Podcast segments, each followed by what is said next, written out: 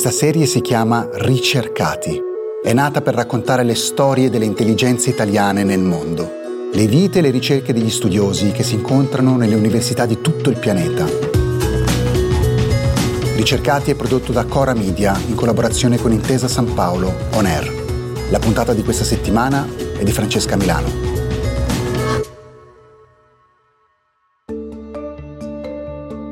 Se stai ascoltando questo podcast nel traffico, e se non ne puoi più, sappi che c'è qualcuno che sta lavorando per te.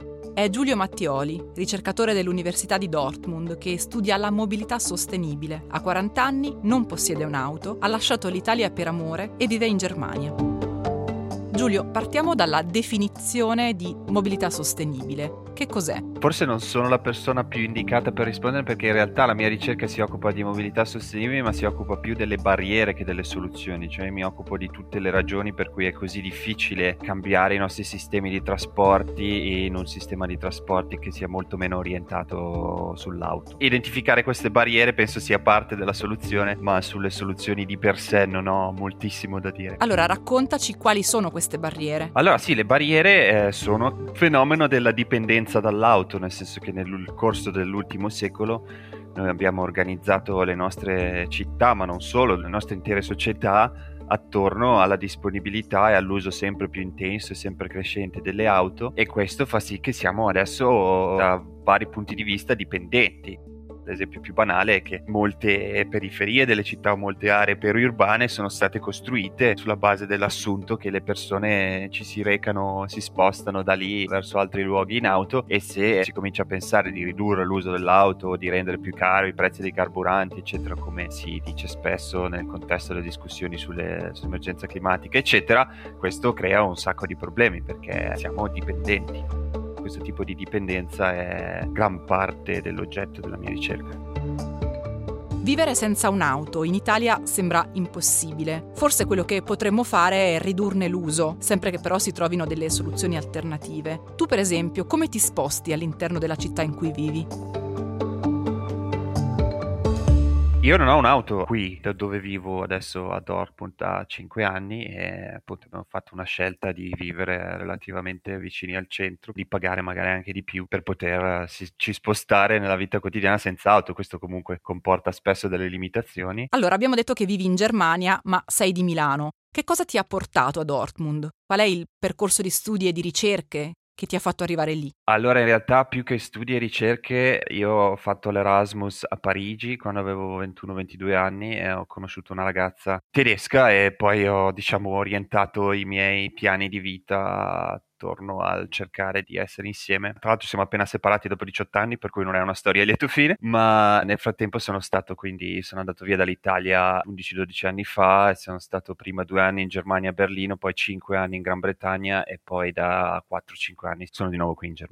L'obiettivo primario per me era essere insieme a questa persona, non, non ho seguito, diciamo, le mie ambizioni di ricerca così tanto, ecco. Questo obiettivo ti ha portato a girare diversi paesi, allora immagino che queste esperienze ti siano servite anche per i tuoi studi. Quali sono secondo te le grosse differenze che ci sono tra i paesi che hai conosciuto? Sì, in realtà io d'Italia non mi sono mai occupato più di tanto, perché quando ho fatto il mio dottorato volevo... Il mio dottorato era sulle persone senza auto, chi sono quelli che vivono senza auto. In realtà il dottorato che io facevo era un dottorato di studi urbani europei, quindi la maggior parte degli studenti, dei dottorandi, scrivevano tesi comparative comparando due città in Europa o due paesi, e avrei voluto volentieri comparare l'Italia con altri paesi, ma eh, purtroppo l'Italia è uno dei pochi paesi in Europa che non fa un'indagine nazionale sui trasporti, per cui non sappiamo precisamente quante persone ci sono senza auto, chi sono, comunque i dati non sono disponibili ai ricercatori. E quindi quello che ho fatto, ho comparato la Germania, che ha questi dati, con la Gran Bretagna, e questi sono stati poi i due paesi in cui sono finito a lavorare e su cui tuttora lavoro. Avere un background di diversi paesi è sicuramente un arricchimento, perché ti dà prospettive diverse su, sugli stessi temi, ti apre un po' la mente anche rispetto magari ai ricercatori che conosci all'estero, che sono stati tutta la vita in un solo paese. Ti dà una certa flessibilità di vedere, guardare agli stessi temi con una prospettiva completamente diversa, sulla base del fatto che sai che appunto in un altro paese vedono le cose in un altro modo. A proposito di altri paesi, immagino che esistano le cosiddette best practice. C'è qualche stato che ha secondo te dei modelli virtuosi? Come funzionano? E soprattutto ti chiedo, questi modelli virtuosi sono imitabili? In realtà sì, se tu studi davvero la mobilità sostenibile, scopri che in realtà non c'è un paese o una città che ha fatto tutto giusto. Ci sono, come dire, delle pratiche specifiche da cui si può imparare e queste ci sono in tutti i paesi. C'è questa idea un po' naïve della mobilità sostenibile per cui, diciamo, non so, l'Olanda o i paesi scandinavi sono degli esempi fulgidi di, di come fare la mobilità sostenibile. In realtà usano tantissimo l'auto. Nonostante tutto l'uso di bicicletta che hanno, hanno livelli molto alti di uso dell'auto ed emissioni di C O due per le auto molto alte, eccetera. Per cui si tratta più di andare a vedere proprio gli esempi specifici, molto specifici. Per cui sicuramente c'è, da, ad esempio, da imparare dagli olandesi su come fare delle piste ciclabili sicure, ma in altri aspetti magari no. E, e penso che negli ultimi dieci anni ci siano anche dei buoni esempi dall'Italia, ad esempio quello che Milano, che rimane una città molto molto molto orientata e soffocata dalle auto, però sta facendo dei tentativi di sottrarre spazio alle auto, ad esempio con questa iniziativa Strade Aperte, per cui pedonalizzano le piazze poco a poco con questi interventi pop-up, e questi interventi sono assolutamente all'avanguardia in ambito internazionale, nel senso che qui in Germania non osano farli perché hanno paura che la popolazione si rivolterebbe perché il loro, il loro sistema legislativo è troppo rigido e non gli permette di sperimentare in questi modi. Per cui bisogna sempre, come dire, guardare, il mio consiglio sarebbe di guardare sempre alle esperienze particolari senza generalizzare nel oh questa città è così avanti, bisogna imparare tutto, perché tipicamente per ogni esempio positivo che si trova se ne trova anche uno negativo. Quando si parla di mobilità sostenibile si parla in genere di traffico di auto, però spesso non si correla questo all'emergenza climatica. Invece una correlazione c'è, e c'è anche un'emergenza climatica, appunto. Sì, questo mi sembra un problema più italiano, nel senso che nei paesi dove io sono da oltre dieci anni c- si fa spessissimo questo, questo legame tra, tra i trasporti e l'emergenza climatica.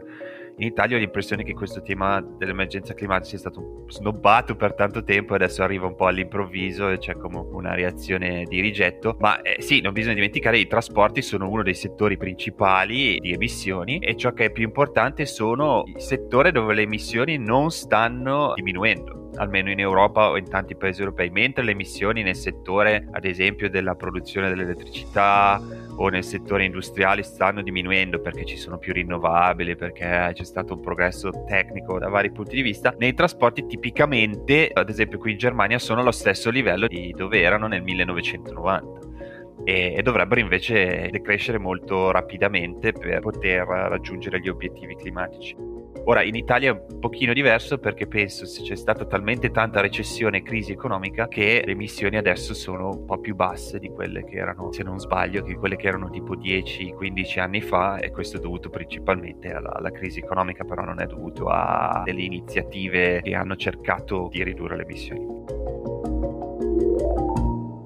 Ci racconteresti qual è il tuo percorso di studi e come sei arrivato all'Università di Dortmund? Sì, un po' per caso. Io ho studiato sociologia a Milano Bicocca, poi alla specialistica bisogna scegliere una specializzazione tra comunicazione, welfare e lavoro e sociologia urbana, e ho scelto urbana perché mi affascinavano le, le questioni urbane, però non ancora la mobilità. Poi dovevo fare uno stage e per caso ho trovato che la provincia di Milano cercava una posizione per aiutare il mobility management a eh, preparare una indagine campionaria. Questo sanno fare i sociologi, ma io non sapevo niente del tema della mobilità, quindi ho fatto questo stage e dopodiché il tema mi interessava, ho fatto la mia tesi di laurea specialistica e anche poi la tesi di dottorato sulla dipendenza dall'auto, sulle persone senza auto. Il dottorato era in studi urbani, appunto, e da lì poi ho cominciato. I miei primi postdoc sono stati in Gran Bretagna, più con team interdisciplinari di ricercatori che si occupavano di domanda di energia, progetti sulle Energia o sul cambiamento climatico, quindi entrando in contatto con ricercatori di varie diverse discipline che si incontravano su questo campo. In Gran Bretagna l'interdisciplinarietà è molto valorizzata, molto più che ad esempio in Germania o in Italia, per cui quando ero lì questa cosa era molto valutata come positiva, spesso avevo feedback positivi nel senso oh, ma che bello che hai questo background molto interdisciplinare per cui sai un po' di questo, un po' di quest'altro. Qui in Germania invece è più un problema, nel senso senso, ah, non sei davvero nella geografia, ma non sei neanche nella sociologia, ma non sei neanche nell'ingegneria e non sei neanche nell'urbanistica, dove ti piazziamo non, non avrai un, un posto a tempo indeterminato. A proposito di lavoro, mi racconteresti com'è la tua giornata tipo? Cioè, che cosa fa un ricercatore come te? Difficile una giornata tipo, tipicamente ci sono vari progetti e studi e paper e attività che procedono in parallelo e uno cerca di dare priorità a quelle che hanno una scadenza relativamente prossima e di riuscire a tagliare il numero di punti sulla tua to-do list. Però io cerco di gestire sostanzialmente un progetto che è mio, che è finanziato dallo Stato tedesco sull'uso dell'aereo, che ho da alcuni anni, su cui lavoro quasi da solo, e poi ho varie collaborazioni al di fuori di questo progetto su altri temi, magari su temi su cui lavoravo fino a qualche anno fa, articoli che scriviamo insieme, magari non sono il primo autore ma sono altri, e queste cose procedono. E in più c'è, faccio un po' di insegnamento ma non tanto, tipo tesi di laurea o un corso per un semestre, ma questo conta per solo meno del venticinque per cento del mio tempo. Tutte queste cose procedono un po' in parallelo e si cerca di farle tutte, spesso lavorando anche la sera o il weekend, purtroppo. Ho una curiosità e una domanda che faccio sempre a tutti i ricercatori che intervistiamo. Che cosa volevi fare tu quando eri bambino? Ma non ero il bambino che avevo un'idea molto precisa. Alla scuola materna volevo fare l'elettricista. Poi a un certo punto all'elementare volevo fare lo storico, ma non avevo l'idea di che cosa fosse uno storico, però c'era già forse questa tendenza verso lo studioso. E poi più tardi non, non ne avevo la minima idea, non ho mai avuto un grande piano. Torniamo alla mobilità sostenibile. Tu hai parlato appunto di mobilità all'interno delle città, però hai anche citato gli spostamenti con gli aerei, quelli che ci portano per esempio a viaggiare. Ecco, secondo me viaggiare è un tema molto importante perché sempre di più sta diventando una necessità. Però è vero che è anche fondamentale ridurre l'impatto degli aerei. Come si può fare? Questo è un tema appunto di cui mi occupo da, da pochi anni ed è un tema abbastanza sottovalutato nella ricerca e anche nei dibattiti pubblici, che è quello degli spostamenti a lunga distanza. Allora, se il problema è la qualità della vita o magari le emissioni inquinanti, quelle che fanno male alla salute, tipo il P M, le polveri sottili, eccetera, allora ha senso concentrarsi sulle città, sugli ambiti molto urbani e sugli spostamenti magari anche a breve distanza che ci sono in auto in questi contesti. Se invece il nostro interesse è per le emissioni di C O due, c'è un fatto che tipo tra il trenta e il cinquanta per cento di queste emissioni sono dovuti a spostamenti a lunga distanza, cioè più di cento chilometri.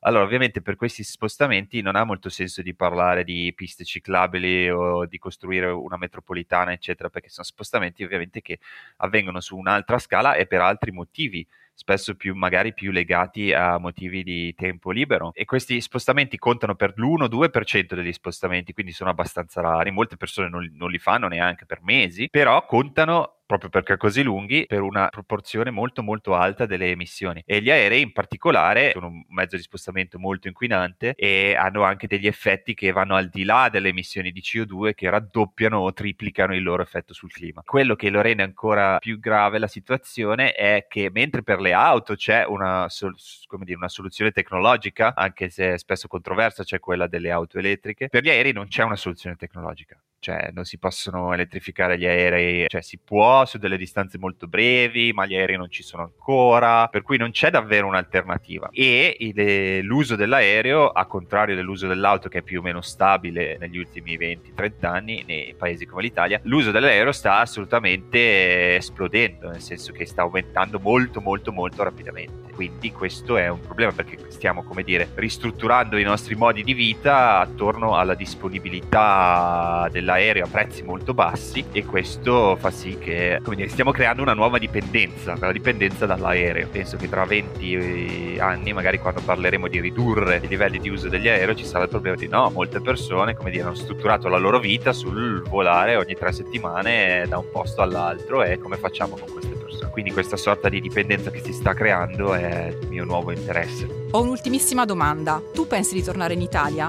Intendo in maniera stabile? No, non ho mai pensato, che perché adesso ho un figlio di quasi nove anni che è qui e quindi voglio essere con lui. Non prendo in considerazione la cosa. Grazie a Giulio Mattioli per essere stato con noi nel podcast Ricercati. Ricercati, storie dei cervelli italiani nel mondo è un podcast di Cora News prodotto da Cora Media e realizzato in collaborazione con Intesa Sanpaolo On Air. È scritto da Silvia Bencivelli, Mario Calabresi, Cesare Martinetti, Matteo Mievaldi, Francesca Milano e Simone Pieranni. La cura editoriale è di Francesca Milano. La post-produzione e il montaggio sono di Lucrezia Marcelli.